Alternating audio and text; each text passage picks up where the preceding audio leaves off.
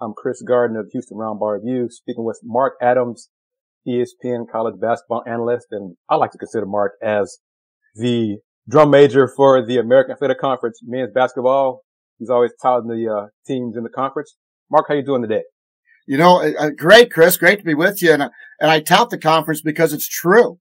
And, and what's really neat about what's going on in the conference right now is obviously, look, Houston's lost two in a row, but what it's done is it's really made the race interesting. It's also made the race for bids very interesting. Now with SMU and Memphis being very much on the national scene. I know Kelvin talked about that yesterday in his presser. And so I'm sure we'll talk a little bit about that today as well.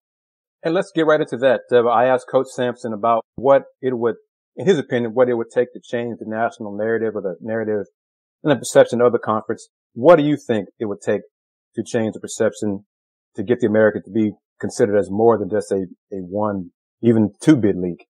Well, for one thing, the, the league has been historically a two, three, or four bid league. So, uh, you know, let's let's make sure that we recognize that uh, from from the very first day with UConn winning the national title the very first year of the American Athletic Conference, and then you've got Houston going the Final Four last year.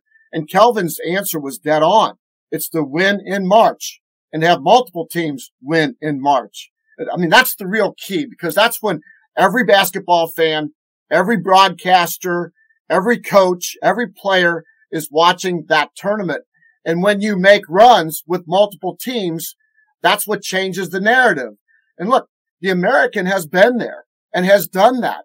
But now this year, Houston sucked up all the oxygen in the league for a long time and deservedly so because Memphis was going through a soap opera.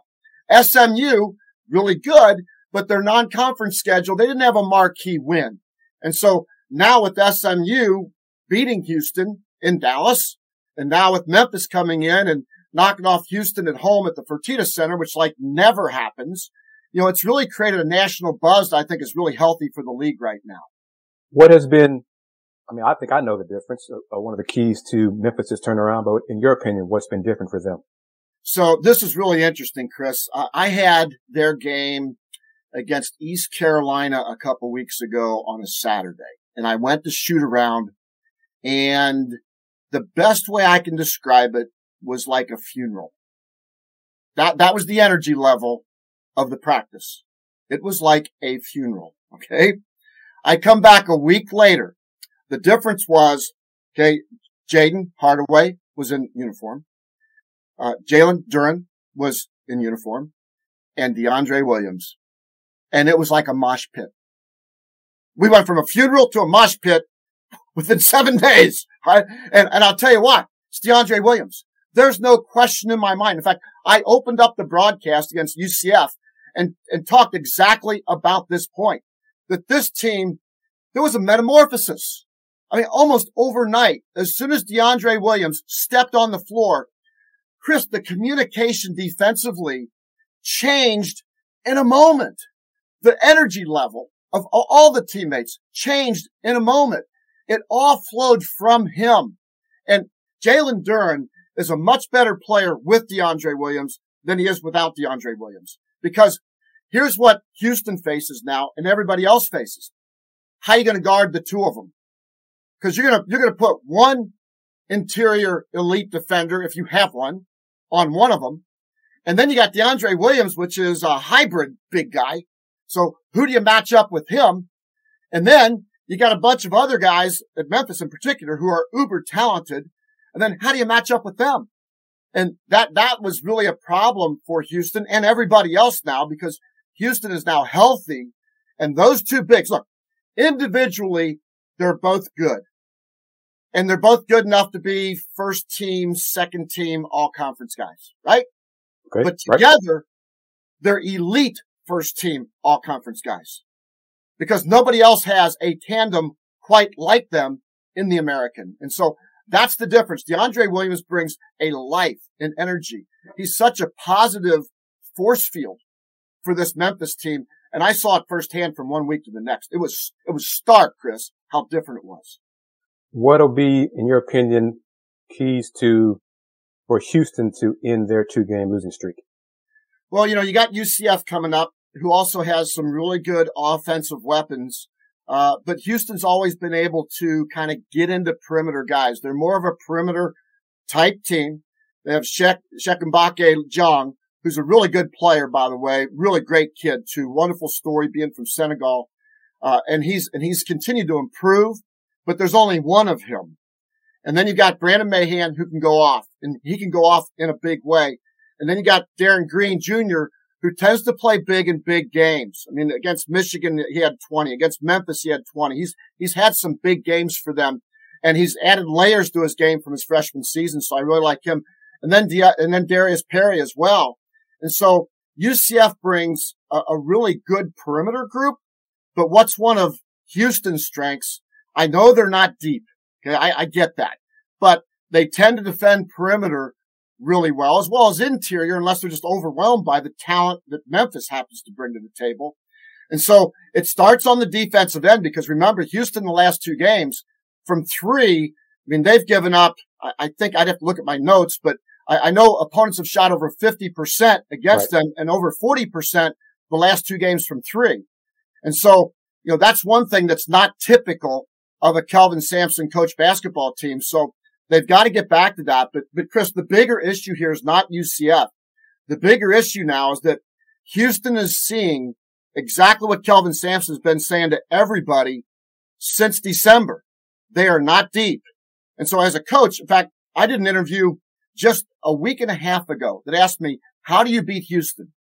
And I said, number one, you run.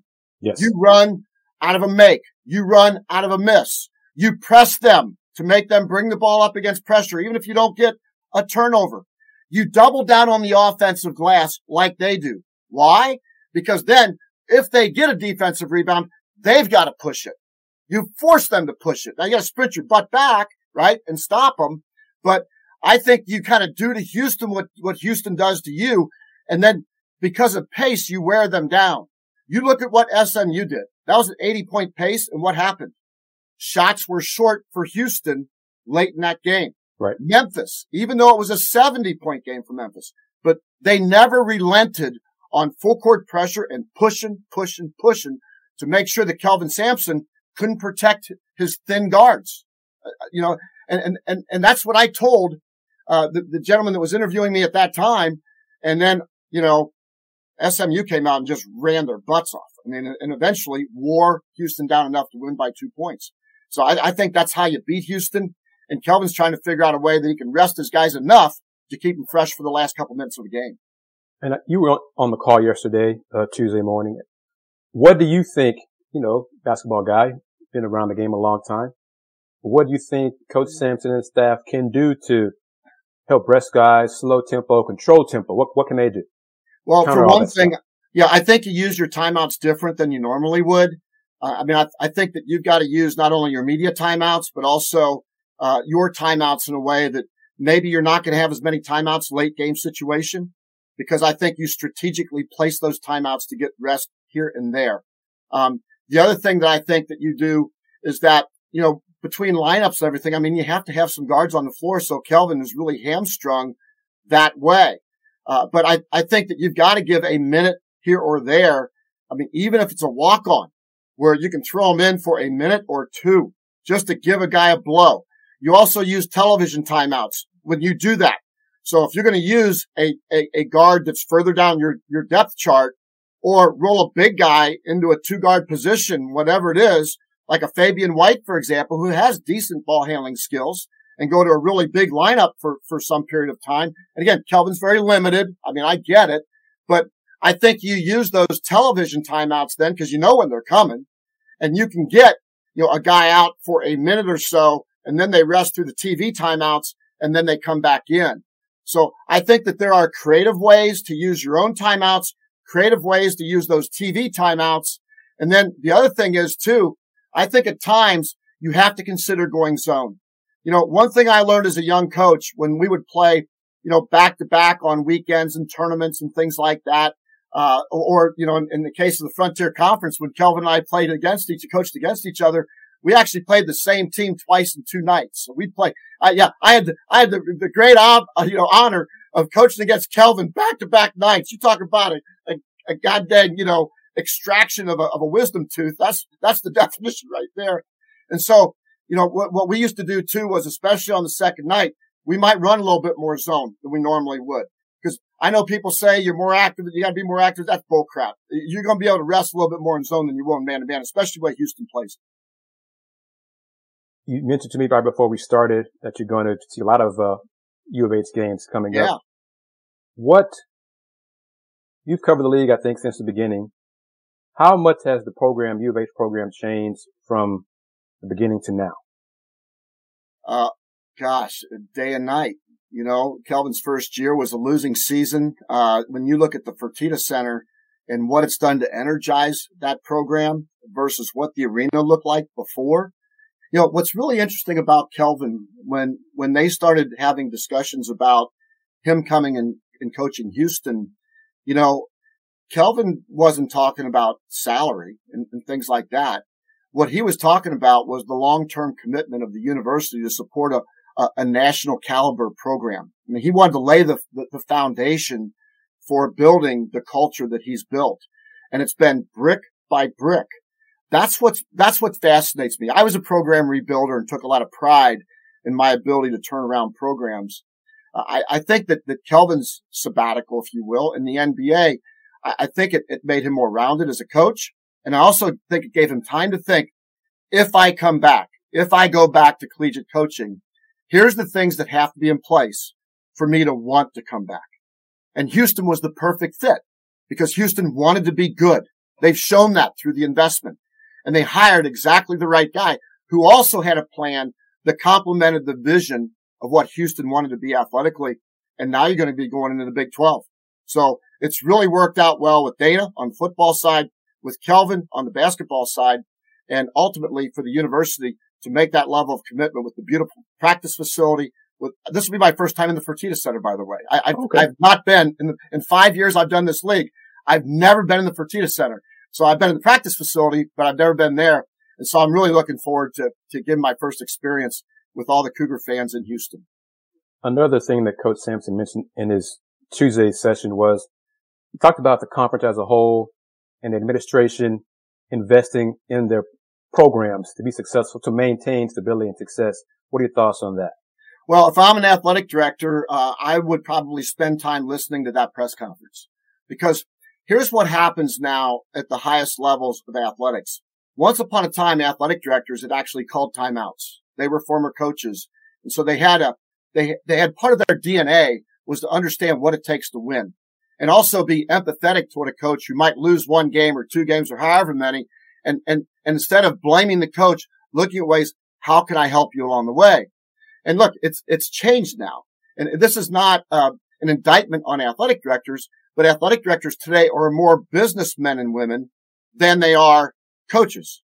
And so it's really changed the dynamic that way. And so if I had one constructively critical comment recommendation to athletic directors across the country, it would be to enlist the help of the Kelvin Sampsons of the world, Matt Painter at Purdue, uh, you know, all kinds of guys that are across the country, uh, Jay, Jay Wright at Villanova, Mark Few at Gonzaga. I mean, when, when you think about success in individual conferences at Murray State, Matt McMahon in, in the OVC, you know, Belmont with Rick Byrd for all those years. I mean, if I was an athletic director today, I'd be setting up calls with those coaches and on the football side as well and in all sports, women's softball.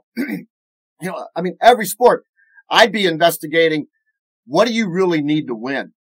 And I'd be asking that, that competitive question of all these coaches from different sports to get their input. And then I would create my vision and my mission and my values around that learning period as an athletic director because I think ADs become so invested and so focused on the bottom line that sometimes they forget that, you know what? I have to hire great coaches, but I have to support great coaches. I can have a great coach, but if I don't support them in the right way, then nothing happens positively. And I think that's one thing that, that I would do as an athletic director today to just be more professional. What has been key to SMU success this season so far?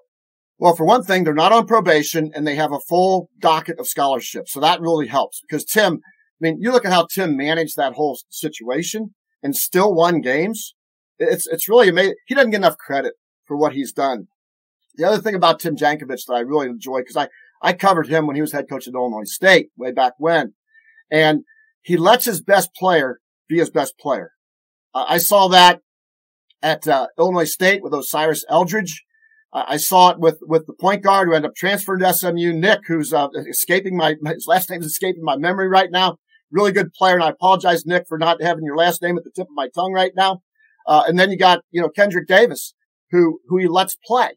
And then he was able to, because John Cooper's on his staff, John's former head coach at Miami of Ohio and at Tennessee State. John's a really good coach, by the way.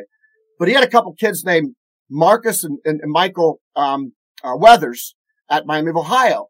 And those guys kind of went different ways. They're brothers and, and they, they went different ways, but now they've come back together to play together at SMU. And that's been a competitive advantage. Those guys, they've played so much together. They understand each other and it gives Kendrick Davis a Batman, gives him a Robin and a Green Hornet. You know, he's got, he's got a couple superheroes out there with him that maybe aren't, you know, top tier number one guys, but they're really good 1A guys. And so SMU has always been hard to guard because of the things that Tim does offensively, but they're uber hard to guard now because of the Weathers brothers. And then you throw in Kendrick Davis along with some other really athletic guys. And I mean, I like the way SMU plays. I like the way they move the ball. And the fact is they got a Kendrick Davis who can kind of create a shot whenever he wants to. And they're better defensively than a lot of people think too. So I really enjoy watching uh, SMU, how they play. I think Tim does a, a, wonderful job of managing his best player, and he sprinkled a couple, of, you know, another Robin and a Green Hornet in there to make SMU pretty special. Speaking with Mark Adams, ESPN college basketball analyst, and we're almost done here, Mark. Just what are your thoughts on uh, the job Coach Hunter has done at Tulane and Coach Aaron McKie done at Temple? Yeah, it's really been incredible. Uh, we'll start with Aaron. You know, loses uh, Battle and then just re-engineers the whole thing. Uh, Jake Forrester goes down and all of a sudden, you know, you, have got different guys stepping up to fill holes and Damian Dunn. I mean, I asked, in fact, I asked, um, one coach in the league. I won't say who it was because I told him I would keep it confidential, but I asked one, one coach in the league, who's the hardest guy to guard in the American? And he said Damian Dunn. You know, I thought that was pretty interesting because I, I, I felt the same way. And he said he might be better actually without battle in the lineup because Damian does need the ball in his hands and so does Khalif. So it would have been interesting to see how Aaron would juggle that, you know, along the way. But, but I, I thought that was interesting how Aaron kept his team in the game at Tulane. He literally had four starters that weren't available that day. Starting back in December, when we talk about right. Caleb Battle and Forrester and those guys, and Dunn didn't play either. And they take Tulane into overtime. Damn near beat them in New Orleans. And then you look at the job that Ron Hunter has done. Again, another guy that lets his best player be his dude. And Jalen Cook is unbelievable. Man, I had him against Wichita State. He came out five for five to open the game. He made the best play I've seen this year where he's defending, tips the ball, dives for it, throws a pass back over his head, a no look pass for a dunk to Jaylen Forbes. I mean, it was just a, a tremendous athletic play for you know, the defense, the dime, the dunk. I mean, I'm going crazy. You know, I mean, I get kind of excited about those things. And it was really, really fun to watch. And then he's got Forbes and he's got Cross as well. Again, you got, you got a couple superheroes there along with your Batman. So I think they're really hard to guard. And, and the way that Ron runs that zone, it's, it's not typical. Uh, I think coaches make a mistake when they run their quote unquote zone offense against Tulane if if I'm a motion guy, which I am by the way, I like running motion. I'm not a big ball screen guy. I do it some, but even with my fifth grade team, you know, but I'm more of a motion guy. I'd run motion against that zone because in the end, what it really is is sort of a switching man. And, and, and I, and I think that the more that you stand and the more that you stall the ball, the more it lends itself to the way that Tulane plays. I mean, Ron told me every time the ball stops, that's to our advantage. And you'll notice that when teams play against them, they run their zone offense and they get the spots and they catch and they look and there's one or two cutters. And, you know, I think everybody's got to move against that thing. That's just my personal opinion. Mark Adams, always fun talking to you, Mark. And, uh, hopefully we'll get a chance to touch base around tournament time. It always, uh, appreciate your time. And I think I'll see you, uh, hopefully I'll wave at you from my seat, uh, Thursday, uh, cause you'll be on the floor and I'll be higher up. But, uh, As always, well, Mark. t- text text me where your seat is because I want to make sure I come by and say hello either way. Sounds good, Mark. Thank you very much. Take care. Thanks, Chris. See ya. All right. Bye bye.